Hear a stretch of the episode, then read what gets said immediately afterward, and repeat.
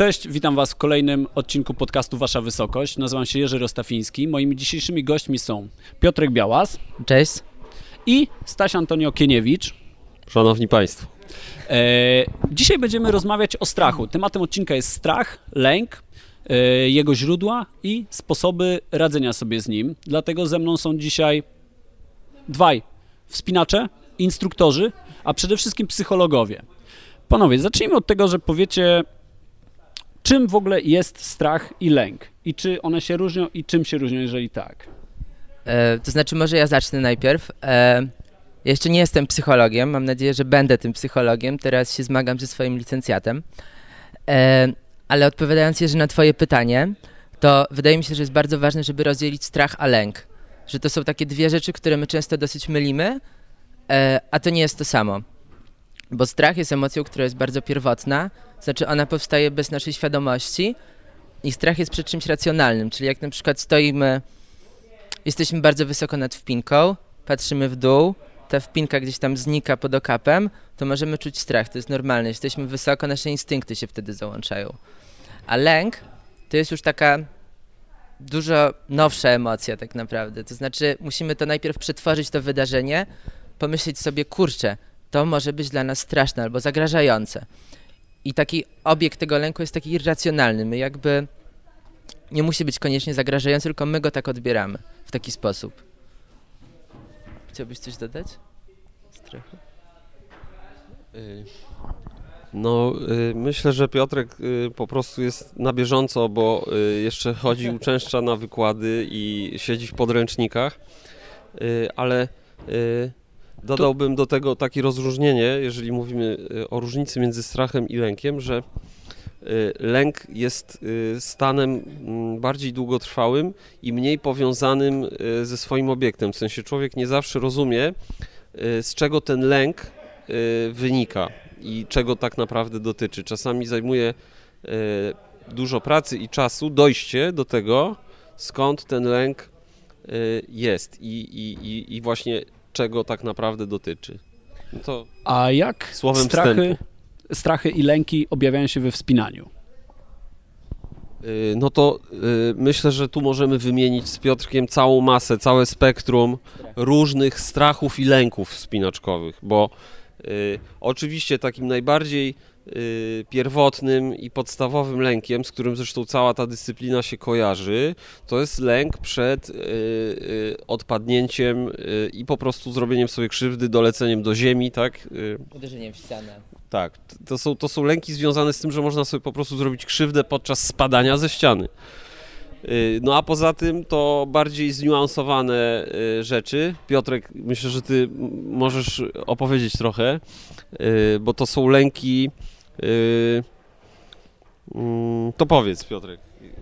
E, to znaczy, myślę, Stasiu, że chodzi ci o. Tak? tak? ja myślę, że chodzi generalnie o lęk przed y, porażką, lęk przed wstawkami w trudne drogi i lęk przed startami w zawodach. I tak naprawdę wydaje mi się, że tutaj porażka jest takim słowem kluczem, który wiąże te wszystkie trzy lęki, o których mówiliśmy.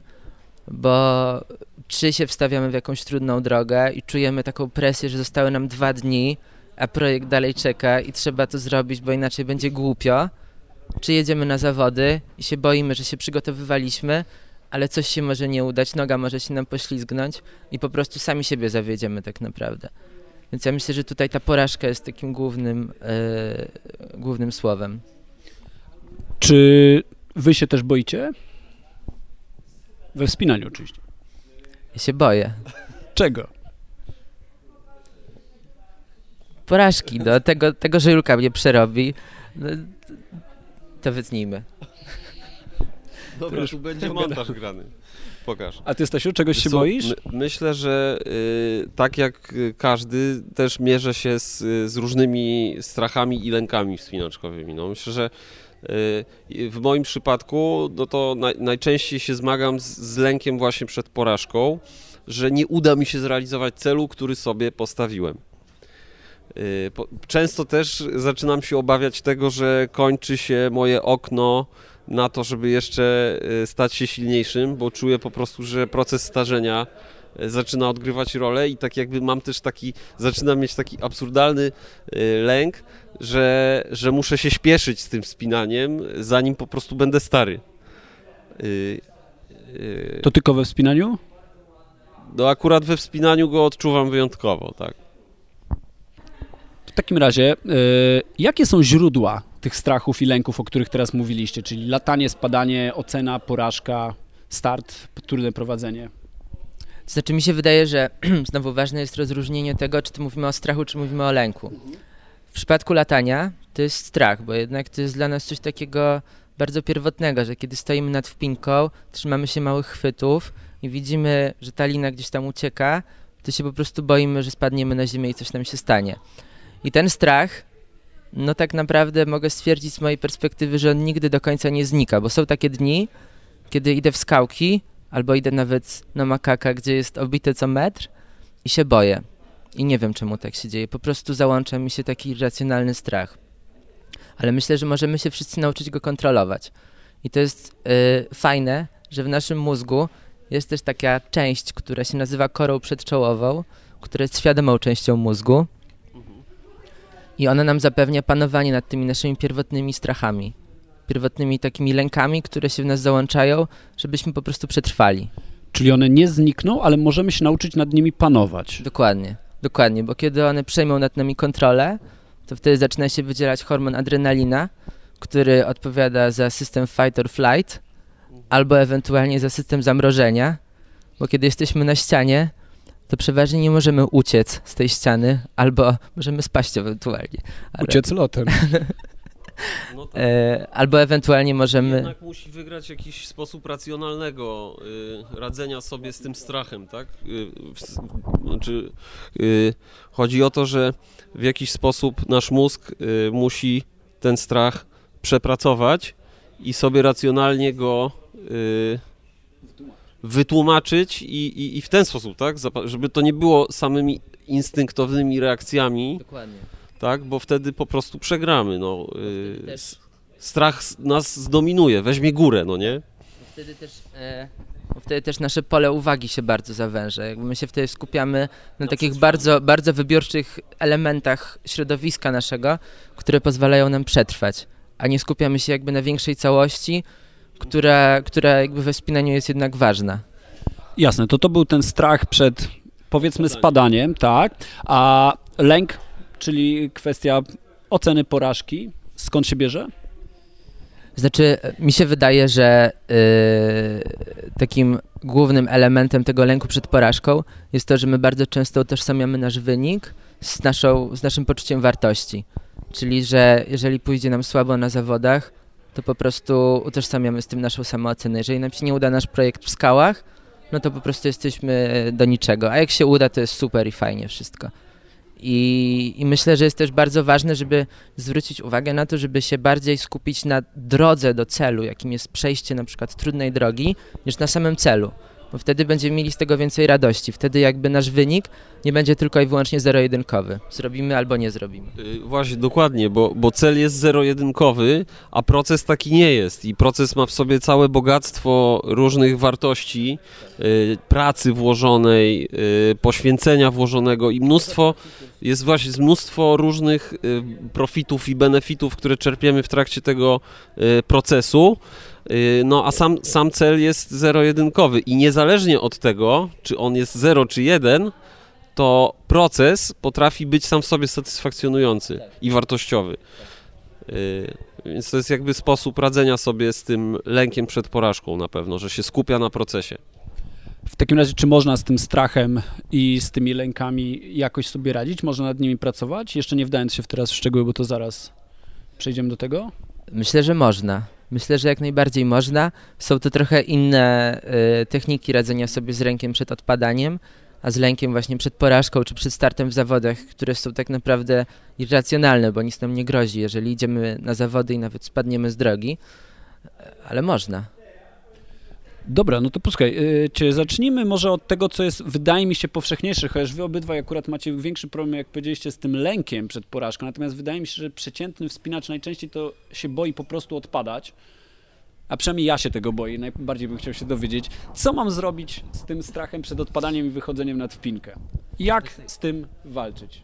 To jest, y, to jest prawda, bo wszyscy mamy na co dzień w pracy do czynienia z ludźmi, y, dla których najważniejszą w ogóle blokadą całego rozwoju wspinaczkowego jest lęk przed, znaczy strach przed odpadaniem w tym przypadku. Strach przed odpadaniem. y, Natomiast ja bym rozszerzył, że to tak naprawdę niekoniecznie zawsze jest ten żywy strach przed samym odpadnięciem. Mi się wydaje, że w ludziach właśnie siedzi też rodzaj lęku przed utratą kontroli. I że ten y, strach przed odpadaniem często przeradza się w taki po prostu lęk przed y, brakiem kontroli nad tym, co się z nami dzieje, no nie? Bo y, ludzie czują kontrolę, dopóki trzymają się chwytów i są w stanie w pełni panować nad sytuacją, w której się znajdują.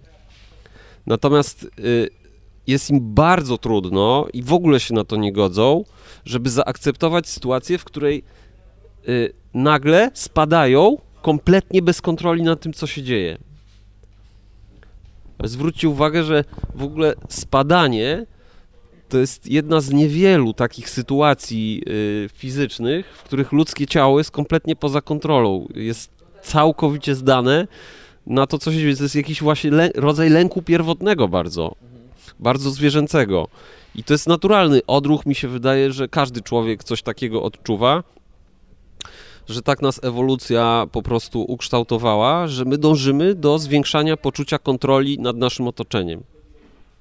A tymczasem we wspinaniu, jakby bramą do rozwoju jest właśnie zaakceptowanie sytuacji, w których nie mamy żadnej kontroli nad tym, co się dzieje. Czyli pogodzimy się z tym, że możemy odpaść w każdej chwili, bo robimy trudne ruchy bez poczucia kontroli nad chwytami, bez panowania nad chwytami.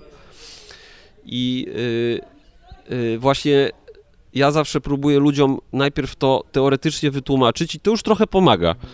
Bo jak się w ten sposób ponazywa te rzeczy, to człowiek sobie w głowie trochę układa. I też wiedzą, że to jest normalne, że to nie jest tak, że tylko oni tak mają, tylko że, e, bo ja to na przykład widzę po, po ludziach, z którymi mam zajęcia na makaku. Makak jest dosyć wysoką ścianą i to jest normalne, znaczy przynajmniej w moim przypadku, że kiedy ruszam w trzecią, czwartą drogę, to ja czuję jakieś spompowanie w przedramionach od drugiej wpinki. I że ja się staram mi powiedzieć, że to jest jakby normalne, że w 100% nie będziesz kontrolował tego swojego wspinania. Że jednak jeżeli się wstawiamy w trudne rzeczy, to te ruchy są czasami, jakby musimy je wykonać w taki sposób, że nie jesteśmy w 100% pewni, czy to się uda, czy to się nie uda. Jak klinujemy kolano między tufami, to ono może wypaść. Czyli, czyli, czyli musi być akceptacja ryzyka odpadnięcia, tak? To po prostu tak. Akceptujesz to ryzyko, po prostu wiesz, godzisz się na to, że to się może w każdej chwili wydarzyć. I to cię wyzwala. E, No ale oczywiście ludzie mają i tak gigantyczny problem, bo to, że się to wytłumaczy, ludzie to rozumieją, ale później i tak nie są w stanie wyjść nad wpinkę, bo się, bo się po prostu boją. Dokładnie tak jest, no bo ja wiem skąd, z czego to się bierze, wiem jak to działa, wiem co więcej, jak działa asekuracja, jak są osadzane ringi, jak się produkuje liny wspinaczkowe, ja to wszystko wiem i rozumiem. Natomiast dalej jest dokładnie tak jak mówisz, czyli trzeba wykonać te niepewne ruchy nad wpinką, bo jeżeli to jest pewny teren, to ja mogę się wspinać bez asekuracji. Jeżeli się zaczyna robić trudniej, to już zaczyna się problem z tym wyjściem nad y, przelot. Coś jeszcze poza taką racjonalizacją y, można zrobić? Są jakieś metody? Oczywiście, oczywiście. Mi się wydaje, że naj, najważniejszą metodą yy, i chyba najbardziej skuteczną, ale jest to metoda bardzo trudna. Nie każdy jest w stanie yy, poświęcić yy, czas i pracę właśnie na to, żeby yy, coś takiego robić, ale to jest yy, po prostu praca mm, nad tym, jak my na poziomie głębokim, takim nawet bym powiedział utajonym, jaki mamy obraz samych siebie, bo jak zaczniesz, jak wprowadzisz się w taki stan yy, yy, zbliżony, do głębokiej relaksacji, stan zbliżony do stanu autohipnozy, to tam można wiele rzeczy zmienić yy, w tym, jak postrzegamy. Automatyzmy postrzegania całej rzeczywistości. Jeśli my się tam dogrzebiemy i będziemy w stanie tam zmienić i zobaczyć samych siebie w sytuacji, w której napieramy nad wpin- mijamy wpinki, w ogóle robimy trudne ruchy, jeśli, jeśli będziesz w stanie wprowadzić taki obraz siebie tam głęboko, to, to on po prostu, wiesz, y, ci później wypromieniuje na rzeczywistość. Tylko to jest bardzo trudne i to jest ciężka praca, bo najlepiej coś takiego jest robić za pomocą takich technik jak trening autogenny, yy, yy, jakieś sposoby wprowadzania w głęboką relaksację. Zaryzykowałbym nawet odważnie, stwierdzając, że y, tu praca y, w stanie hipnozy, no nie, może mieć, może mieć rację bytu.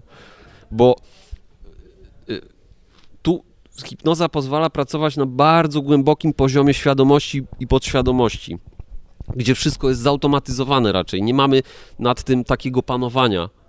I tam jak wprowadzisz obraz siebie, na przykład jako gościa, który jeździ Bentleyem i e, szasta kasą, no nie, to jest szansa, że, że to się ziści, tak? Tylko to trzeba na wystarczająco głębokim poziomie najpierw osiągnąć w tej podświadomości. Jest, jest, jest takie, taka teza, że, że ta podświadomość nie rozróżnia y, wyobrażenia od rzeczywistości. Więc jeśli coś wystarczająco mocno sobie wyobrazisz, to y, y, ten świadomy umysł po prostu realizuje ten program. Nie wiem, Piotrek, czy na psychologii y, aktualnie obowiązuje taka doktryna? E, Stasiu, to jeszcze tak w sprawie hipnozy chciałem powiedzieć e, i jakby myślę, że sprostować trochę, że to nie chodzi o takie myślenie życzeniowe, to znaczy, że będziemy siedzieć i sobie myśleć, że kurde, zrobię to dziewięcia, zrobię to dziewięcia, zrobię to dziewięcia i potem pojedziemy i zrobimy, tylko to oczywiście działa w momencie, kiedy dołożymy do tego solidny trening i e, myślę, że tutaj bardziej chodziło o coś takiego, co się nazywa wizualizacja. Wizualizacja jest w ogóle super sposobem, na przykład, żeby radzić sobie z lękiem przed startem w zawodach czy przed wstawkami w trudną drogę. I to polega na tym, że jak sobie leżymy na przykład w łóżku, jesteśmy generalnie w takim pomieszczeniu, które jest dla nas bezpieczne, możemy się zrelaksować, poddychać sobie spokojnie, to wtedy wyobrażamy sobie tą sytuację, która będzie w jak najdrobniejszych detalach. To znaczy staramy się poczuć, jak się wiążemy liną, co wtedy czujemy, jak się łapiemy pierwszych chwytów na drodze, jak robimy wpinki żeby wszystkie zmysły uaktywnić, żeby też jakby usłyszeć wiatr, który będzie za nami. Jeżeli powtórzymy sobie to ileś razy, to nasz mózg rejestruje to w taki sposób, jakbyśmy to rzeczywiście robili. I rzeczywiście były badania robione na ten temat, że osoby, które stosowały tą wizualizację, miały później lepsze osiągnięcia w sporcie niż osoby, które nie stosowały tej wizualizacji.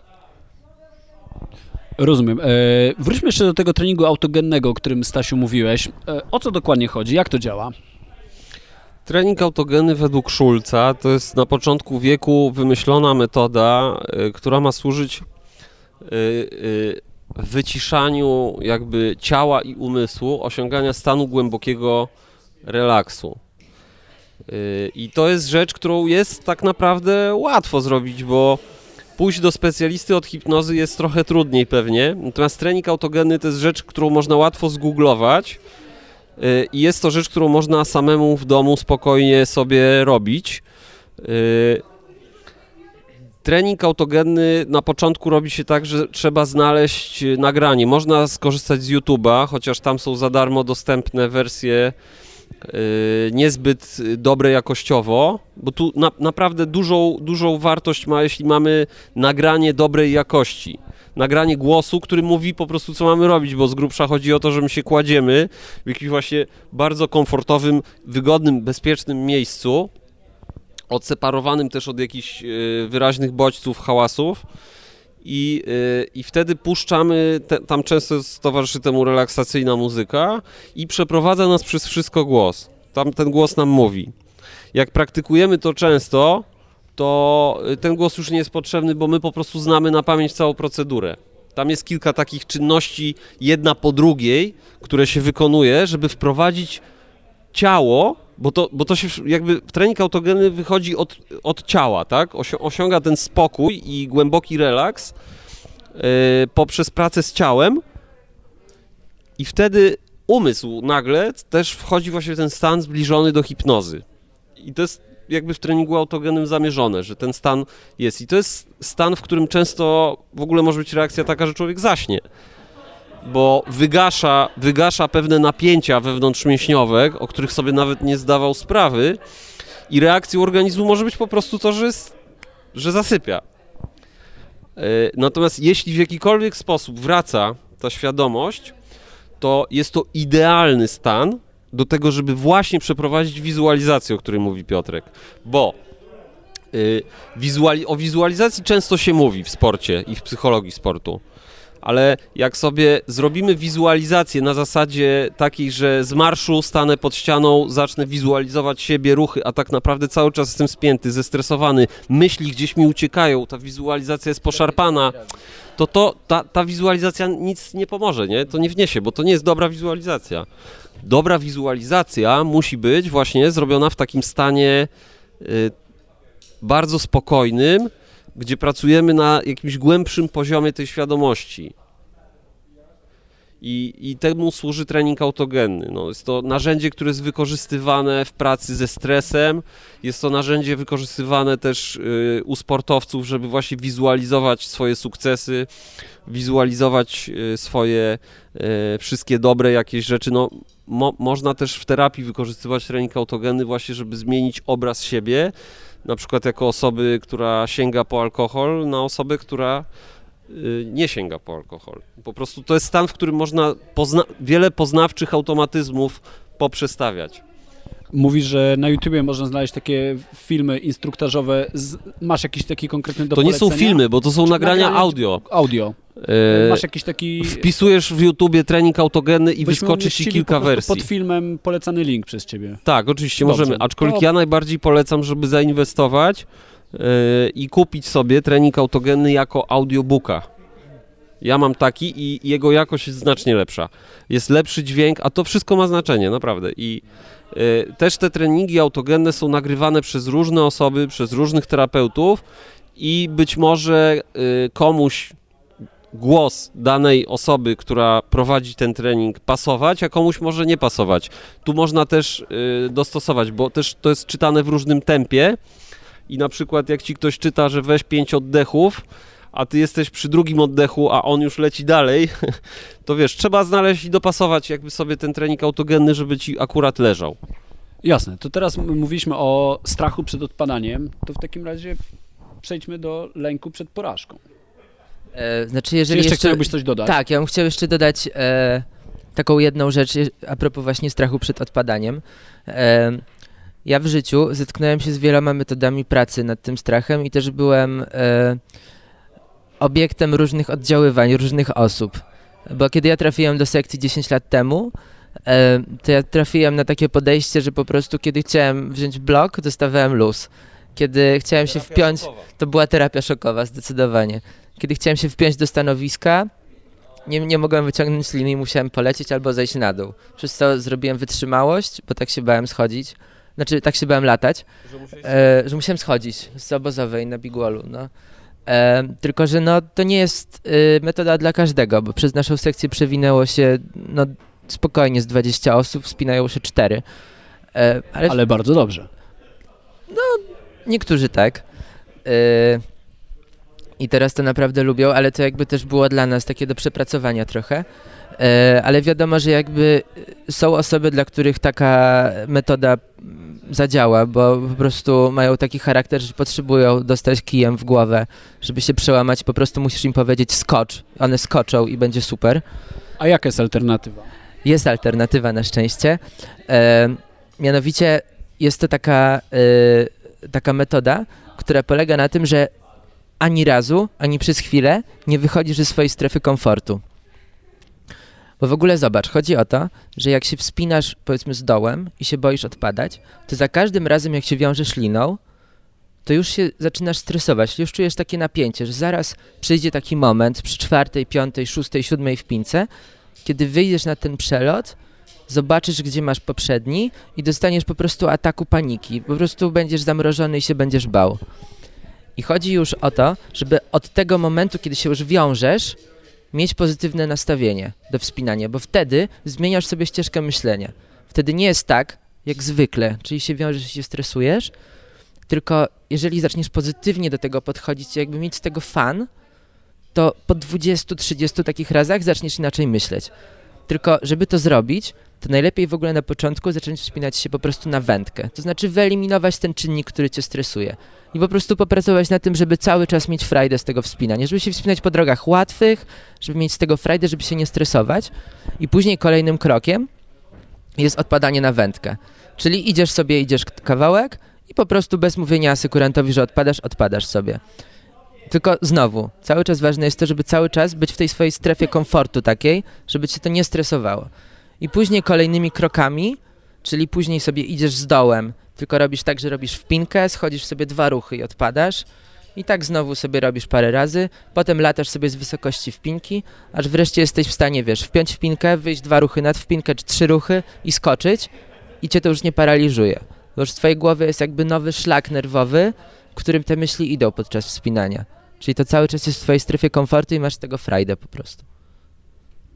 To jest alternatywa. To dobrze, teraz każdy będzie musiał po prostu dla siebie odkryć, którą metodę woli i która mu więcej pożytku przyniesie. Można też spalić lolkę ewentualnie. Ale to może wzmocnić lęki też, no nie? To, to u niektórych wzmaga. To jest indywidualne, zostawmy w takim razie temat używek tutaj na boku. Ale ja muszę coś dodać. Dodawaj. Bo, bo to są dobre techniki pracy, o których mówi Piotrek, ale y, y, i tak ludzie dalej jakby działają w tej strefie komfortu, ale i tak jak przychodzi taki moment, gdzie trzeba wyjść nad wpinkę, zrobić trudny ruch i wracamy do punktu wyjścia, no nie? Okazuje się, że tak naprawdę ten strach jest wcale nieprzepracowany. Więc różnie, różnie. Ludzie Znaczy, mają... To może chyba trwać po prostu długo. Tak, to, to jest proces, który trwa długo i to się nie robi o, od razu. Natomiast ja staram się cały czas ludziom przypominać, że oni w ogóle muszą zrozumieć, że zobaczyć siebie w tej sytuacji. Zaakceptować. Słuchaj, wyobraź sobie siebie, że jesteś nad wpinką, wpinkę masz poniżej stóp i robisz ten trudny ruch. I po prostu jak się nie uda, to lecisz na dół. Po prostu lecisz, zawisasz na linię. Musisz to zobaczyć, bo ty musisz sam siebie zobaczyć w tej sytuacji. Bo jak ktoś nie dopuszcza tego obrazu, tak, ja spotkałem osoby, które po prostu za nic w świecie nie dopuszczą w ogóle do takiej sytuacji. Zrobią wszystko, żeby takiej sytuacji nie było. Takie osoby mogą się super wspinać, bo mogą wiecznie przebywać w strefie swojego komfortu, zawsze panować nad tym i zawsze się wycofać, kiedy są jeszcze przy wpince, po prostu nigdy nie podjąć tego ryzyka. Ale zgódźmy się co do tego, że prawdziwa magia wspinania, no właśnie się odbywa tam, no nie, nad tą wpinką. Tam, tam gdzie naprawdę właśnie przełamujesz ten strach. Zgadzam się. Aczkolwiek nie jest to łatwe. Nie jest łatwe, E, dlatego wydłużajmy w czasie, tak? Wydłużajmy Tak, no To jest spokojnie. proces, tak. tak, Każdy tak. potrzebuje innej ilości czasu, ale każdy, każdy ma szansę sobie z tym poradzić, czy są osoby, które sobie z tym nigdy nie poradzą? Dobre pytanie. Nie ma na to gotowej odpowiedzi chyba. Ja też nie wiem, znaczy spotkałem się z osobami, które wiem, że y, walczą z tym strachem wychodzenia nad wpinkę od długiego czasu y, i, i, i dalej się boją. I dalej się boją. Rozumiem. Dobra, a teraz lęk przed porażką. Czyli to, co mamy stając na początku zawodów, stając pod trudną drogą, jak sobie z tym poradzić? Bo to wiele osób paraliżuje, powoduje, że twój wynik jest tak naprawdę słabszy niż mógłby być. Co zrobić? Ja myślę, że to jest w ogóle widoczne bardzo często, że są osoby, które, wiesz, przed zawodami na ścianie po prostu wydaje się, że no, że to będą ich zawody, że one to wygrają, a potem jadą i coś się nagle po prostu dzieje, że, że wiesz, no na pewno też miałeś takie sytuacje, że wydawało ci się, że startowałeś w, jakikolwiek, w jakichkolwiek zawodach i nawet czułeś, że nie pokazałeś, kurczę, nic z tego, co mogłeś, że po prostu coś jakoś było nie tak. I, i ja myślę, że w ogóle nad... Yy... No. Stasiu, powiedz. Y, tak, y, lęk, lęk przed porażką no zjada wiele osób i nie pozwala im y, w pełni osiągnąć tego, na co są przygotowani swoimi treningami, całą pracą, którą włożyli y, w fizyczne przygotowanie i zawsze y, tego figla na finiszu płata nam nasz, nasz własny umysł. Y, Jasne, przypomnijcie jeszcze raz, to bierze się z niskiej samooceny, z Nie, lęku przed Z porażką? powiązania, nie, to się, to się bierze z powiązania samooceny z wynikiem. Uzależnienia od twojego, Wiesz, e, twojej samooceny od. Dokładnie, więc, więc, więc po prostu jak uda nam się rozdzielić zupełnie te dwie rzeczy i e, podtrzymywać wysok, wysoki poziom samozadowolenia, znaczy może nie samozadowolenia, ale wysokiej samooceny, niezależnie od tego, jaki osiągamy wynik. No i tu wracamy do tego, o czym mówiliśmy z Piotrkiem cały czas. Proces, a nie wynik. Wiąż swoją samoocenę z tym procesem, bo praca włożona y, wzbogaca cię. Ona ci wnosi wartość. Stąd czerpiesz, y, stąd czerpiesz jakby, to jest źródło twojej wyższej samooceny, może być. I to jest dobre, to, to działa wtedy zdrowo. Natomiast jeśli uzależniasz y, poczucie własnej wartości od tego, czy zrobisz drogę, od tego, jaki masz wynik na zawodach, to się panicznie boisz, dlatego że porażka oznacza, że jesteś nikim. I tego się panicznie boimy. Tego się strasznie boimy, zwłaszcza ludzie, którzy poświęcają dużo czasu wspinaniu, tak? To jest, to jest pułapka tych Im osób. więcej pracy włożonej, tym większa Tym porażka. bardziej czujesz, że to, że to całe wspinanie to właściwie jesteś ty, że jak tu ci się powinie noga, to w zasadzie cały ty jesteś do dupy. Więc to jest ten lęk. Znaczy wiesz, bo to też jest taka kwestia, że y, w momencie, kiedy my czujemy taki lęk właśnie związany z jakimś startem, to nasze ciało chce jak najszybciej stąd uciec. W sensie my mamy taką jakby naturalną odpowiedź, że my nie chcemy tutaj być. Jeżeli czujemy, że coś nas bardzo przytłacza, Tak, to, to my chcemy jak najszybciej, wiesz, podświadomie to się dzieje wszystko oczywiście. Ja y, pamiętam, miałem taką historię y, na jednych dosyć dużych zawodach, że dostałem się do finału i ja tak bardzo czułem, że to nie jest miejsce dla mnie, w sensie, że wiesz, ja nigdy jakby, kurde, tam byli tacy silni goście, że co ja, no, no proszę cię, no Nie to taki pierwszy finał, że to w ogóle nie jest moje miejsce. Rzeczywiście, skończyłem drogę bardzo szybko. y, zanim zdążyłem nawet raz się wpiąć do, do czegokolwiek, bo ja chciałem podświadomie po prostu uciec stamtąd. Ja nie chciałem tam być. E, ale wiesz, właśnie to, co Staś mówił o tym e, rozdzieleniu samooceny z wynikiem, jest super, bo to ci daje wolność. I tak naprawdę dopiero w tym stanie wolności jesteś w stanie wzbić się na jakby swoje wyżyny swoich umiejętności sportowych. Bo, bo jeżeli wiążesz, to czujesz taką presję związaną z tym, żeby udowodnić sobie, że coś możesz i że jesteś wart, a to są często czynniki, które są w ogóle od nas niezależne, bo czasami wiesz, kolegom może pójść lepiej niż tobie, że jakby ty zrobiłeś wszystko, a i tak jesteś powiedzmy poza finałem i co, jesteś do niczego? No. Okej, to jak sobie z tym radzić?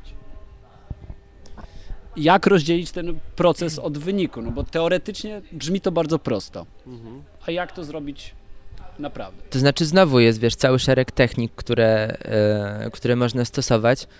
No, wydaje mi się, że najważniejszą to jest jednak odpowiednie przygotowanie do zawodów. No, jeżeli jakby, jeżeli planujemy start w jakichś zawodach, fajnie jest sobie rozplanować wcześniej trening, ale rozplanować sobie też wcześniej na przykład właśnie wizualizację, o której to już mówiliśmy. Bo to działa fajnie, ale nie w momencie, kiedy robimy to dzień przed zawodami, tylko e, to nawet e, powstała o tym cała książka e, Mastermind, napisana przez e, Jerego Moffata, który e, wspominał swoje starty w Pucharach Świata e, i on tak bardzo się przejmował całym procesem wizualizacji, że opisywał tam, że kiedy siedział e, w swoim kamperze tydzień przed zawodami, to wchodził do kuchni, wiązał się liną, wyobrażał sobie, że wiąże się liną na zawodach, wychodził później z tego kampera związany, wyobrażał sobie, że siedzą dookoła ludzie i wszystkie emocje, które temu towarzyszą, żeby później być gotowym, żeby, wiesz, nie zaskoczyło go to, co on tam spotka. E, no też jest kilka takich rzeczy, które mi się wydaje, że, e, że mogą być e, niedoceniane. Mianowicie jest taki model w psychologii, który się nazywa e, teoria optimum pobudzenia. I każdy z nas tak naprawdę ma inny poziom pobudzenia, czyli takiej aktywacji i kory mózgowej i tego, jak jesteśmy, że tak powiem, nabuzowani, żeby optymalnie wystartować. Są tacy ludzie... Niektórzy muszą być nabuzowani, a niektórzy właśnie muszą się wyciszyć bardziej, tak? Tak, bo to jest taka krzywa, która wygląda w taki sposób, że nasz poziom wykonania wzrasta wraz z optymalnym pobudzeniem, ale osiąga pewien punkt krytyczny i w tym momencie bardzo szybko spada. Czyli jeżeli tak, prze... pobudzenie już powoduje, że gorzej coś będziemy robić. Tak. Tak, i to jest bardzo indywidualna sprawa, którą trzeba samemu trochę znaleźć i, i zobaczyć, czy my potrzebujemy właśnie, wiesz, skakać, słuchać e, muzyki techno i, i się nakręcić, czy właśnie potrzebujemy się wyciszyć, żeby mieć... Zapuścić Chopina i, i pomedytować przed startem, bo to właśnie trzeba wiedzieć, jak, gdzie na tej skali się znajdujemy, bo y, jedna osoba musi się bardziej pobudzić, żeby wejść na ten optymalny poziom pobudzenia, w którym będzie najlepsza, a inna osoba musi właśnie uspokoić ten poziom pobudzenia. I musimy mieć taką wiedzę na swój temat. Tak? Bo to w każdym sporcie, każdy sportowiec, osoba, która dąży do tego, żeby wykonywać jakiś sport y, y, na, na wyższym poziomie, y, się prędzej czy później też zmierzy z tym, że musi mieć ten poziom wiedzy na swój własny temat i autorefleksji, tak. E, Czyli tutaj ważna jest autorefleksja, żeby wiedzieć, na jaki poziom my musimy się przed startem wprowadzić. E, Co jeszcze? Wiesz, no w ogóle e, jakby w psychologii sportu głowa jest traktowana jako kolejny mięsień, który można wytrenować, więc, e, więc są te różne fajne techniki. E, mi się wydaje też, że bardzo ważny jest pozytywny nastrój, żeby być pozytywnie nastawionym, bo też to zostało dowiedzione wieloma badaniami, że kiedy jesteśmy w pozytywnym nastroju, to możemy wykonywać trudniejsze rzeczy niż kiedy jesteśmy w negatywnym nastroju że jakby ważne jest to, żeby, wiesz, optymistycznie widzieć jakby cały start w zawodach, żeby się po prostu cieszyć z tego, że tutaj jesteśmy. Kurczę, wspinanie jest fajne.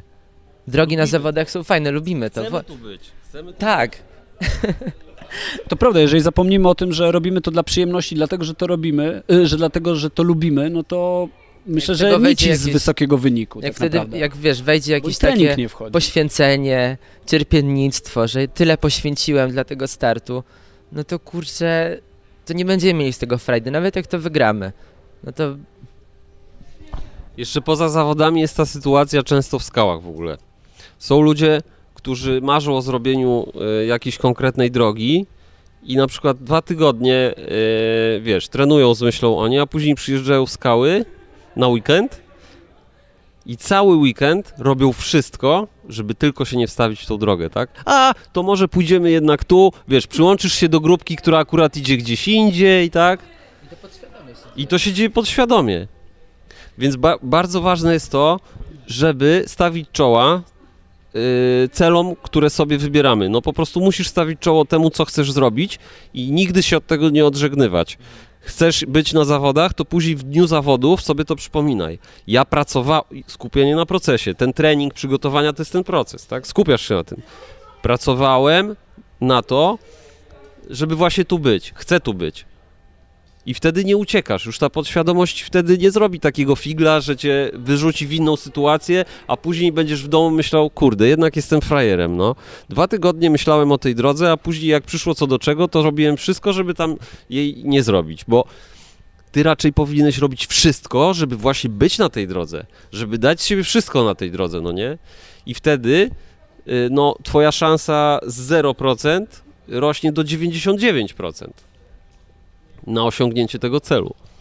E, I też mi się wydaje, że właśnie trochę wspomniałeś o tym, e, że też ważne jest e, takiej, żeby mieć taki mindset, że jesteśmy tu i teraz, żeby nie skupiać się na tym, co było, nie skupiać się na tym, co będzie, nie skupiać się na tym, co sobie ktoś pomyśli, tylko skupić się na tym, jakby co ja czuję tu i teraz, kiedy jestem. Czyli jak na przykład zaczynam się wstawiać w trudną drogę, to żeby starać się poczuć takie, wiesz, takie małe wrażenia zmysłowe. Czyli żeby się starać poczuć, nie wiem, fakturę skały, usłyszeć swój oddech. I to nam tak naprawdę powoduje, że jesteśmy w stanie optymalnie nasze ciało dostosować do tego, co dana droga czy dane zawody wymagają.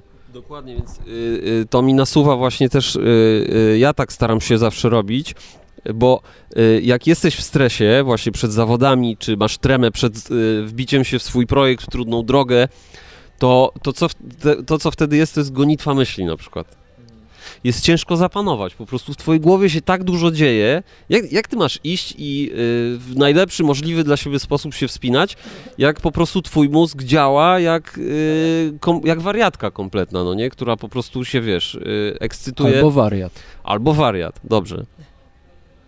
No i, no i po prostu właśnie to jest, co mówi Piotrek, dobrą techniką radzenia sobie z tym. Że ty musisz się skupić na tych najmniejszych rzeczach, które się dzieją tu i teraz. Na przykład, najlepsza rzecz moim zdaniem, na której możemy się skupić, na oddechu. Możesz sobie powtarzać jedną rzecz na przykład. Idę do kolejnej wpinki i myślisz tylko o tym, bo to im dochodzimy w ogóle też do takiego e, sedna sprawy, pracy jakby z umysłem, że yy, skupienie, skupienie nas wyzwala z tych lęków, bo jak ty się skupisz tylko i wyłącznie na jednym ruchu, który robisz w danym momencie, to tam nie ma, nie ma tego całego bałaganu na głowie, tak? jest ruch, tam jest Tak. skałka. Tak. I do tego dążymy. Więc tutaj wchodzi też po prostu do naszej rozmowy ten temat osiągania koncentracji i skupienia. To trzeba ćwiczyć. Są ludzie, którzy nie potrafią się skoncentrować, bo są wielowątkowi, yy, multitasking, tak, w ich głowie się dzieje dużo, tak? I to nie sprzyja. To nie sprzyja. Jasne, to to już jest takie w tym dniu powiedzmy startowym, w dniu przejścia, no to są te wszystkie kwestie, a jeszcze wracając do tego skupienia się na procesie zamiast na wyniku. Rozumiem, że to jest dużo bardziej skomplikowane i dużo bardziej złożone zagadnienie oczywiście, no bo to wymaga tak naprawdę zmiany trochę naszego sposobu myślenia, naszego w jakimś sensie charakteru wręcz. E, macie tutaj jakieś porady, jak to zrobić, od czego zacząć? Pracę nad tym procesem? Wiesz co, dla mnie, e, bo ja w wakacje miałem taką historię, że pojechałem do Tarnu na miesiąc i wstawiałem się w taką trudną drogę. Postanowiłem sobie znaleźć po prostu taki projekt, żeby był naprawdę trudny. Znalazłem taką drogę. E, ona miała trudności między trzecią a piątą wpinką, później było 20 metrów już łatwego terenu. E, no i mi to zajęło 2,5 tygodnia, żeby zrobić tą drogę. Tydzień wisiałem na drugiej wpince, no to wyglądało z- z boku patrząc trochę słabo generalnie. No tam progresu. Tak, w końcu mi się udało, ale musiałem bardzo dużo w swojej głowie pozmieniać, żeby cały czas mieć frajdę z tego i cały czas mieć zajawkę z tych wstawek. I dla mnie było bardzo ważne, żeby sobie uzmysłowić jakby e, wagę tego całego procesu, który przykładam do pracy nad tą drogą na przyszłość. Czyli żeby jakby zobaczyć, ile ja mogę czerpać z tego, że, że, że to nie jest jakby cel ostateczny, zrobienie tej drogi, czy nie zrobienie. Tylko, że okej, wstawiam się w tą drogę, mogę popracować nad trudnymi dla mnie sekwencjami, które mi w ogóle nie leżą, bo tam było jakieś haczenie palców i jakieś cuda na kiju, które jakby dla mnie było trudne. E, ale starałem się patrzeć jakby w przyszłość, jakby co mi to może dać na przyszłość. I mi to bardzo pomogło. Że wiesz, że wtedy jakby doceniasz cały ten proces, a nie tylko cel, no bo zrobisz, nie zrobisz, trudno, ale widzisz, jaką ma to wartość dla ciebie. A ja dodam do tego jeszcze y, uczepię się tego sformułowania, że s, skupiamy się na procesie, bo y, cały czas o tym mówimy, a, a to po prostu trzeba jasno też y, zdawać sobie sprawę, o co w tym chodzi, z czym to się wiąże. Y, ten proces na przykład, który, o którym Piotrek mówi, no to tam jest pełno emocji i my jak się skupiamy na procesie, to te emocje tam są i my musimy po prostu nauczyć się, że niezależnie od tego, jakie emocje targają, to my po prostu ro- mamy robotę do zrobienia. I wtedy zawsze starasz się dawać z siebie wszystko, niezależnie od tego, jak się akurat czujesz, jaki masz nastrój. Po prostu masz robotę do zrobienia. Czasem ci idzie lepiej, czasem gorzej, wszystko jedno. Czasem spadasz na rozgrzewce. Trudno. Ciśniesz dalej. Po prostu robisz to, co masz do zrobienia, niezależnie od tych emocji. To jest skupienie na procesie, tak? Cytując klasyka, musisz bardziej chcieć. Musisz bardziej chcieć niż nie chcieć. Tak. To prawda, a takie rzeczy jak na przykład wyznaczenie sobie kilku celów e, równorzędnych, co zmniejsza ryzyko porażki, no bo jak wybierzemy sobie jedną drogę w sezonie, którą chcemy zrobić, to jest szansa, że ją zrobimy, jest szansa, że jej nie zrobimy i cały sezon będzie do wyrzucenia w sumie, no bo nie zrobiliśmy naszego celu. Są takie też zagrania, prawda, takie drobne e, w planowaniu i w wyznaczaniu sobie celów, które mogą ułatwić nam te, no, odniesienie sukcesu albo nie, poniesienie porażki. Mi się wydaje, że to jest w ogóle y, super, bo y, jasne, bo to ci też pozwala przekierować swoją uwagę i nie fiksować się tylko na jednej rzeczy. Ja myślę, że każdy z nas miał taką przygodę, że jechał w skały na jakiegoś tripa, fiksował się na jednej drodze, nie wychodziło mu to, no i było... No ja też tak miałem, ja miałem tak w Rodejarze, ty? No, też A, też w Rodejarze. Ja się wstawiałem 3 tygodnie w jedną drogę, spadałem z jednego ruchu 40 razy i nie robiłem nic poza tą drogą. Ja się na tym rozgrzewałem, chodziłem na schłodzenie, robiłem tylko tą drogę. Ja to samo. To też na Wentanasach, nie? A no. Może to była ta sama droga. Nie, Nie, inna. ale obok siebie. I co ty Botaniksa? Tak. A no właśnie, ja Spirit. E, ale e, no nie no, z perspektywy czasu widzę, że to było bardzo nierozsądne, bo jeżeli się 40 razy spada z jednego miejsca, to ewidentnie twoja głowa ci tam przeszkadza, a nie fizycznie. Jakby, Uczysz się, że tam spadasz, ut- utrwalasz zły schemat, nie? tak, że jakby twoim schematem jest to, że idziesz, idziesz, idziesz, jest fajnie, dochodzisz do pewnego miejsca, łapiesz się chwytu i odcinka. I po prostu czujesz, że cię odcina, bo jesteś przyzwyczajony, że tam spadasz. Dlatego w ogóle Podświadomie oczekujesz po prostu tego, że dochodzisz znowu do tego miejsca i twój, twoje ciało jest behawioralnie w ogóle wyuczone, że wtedy spada.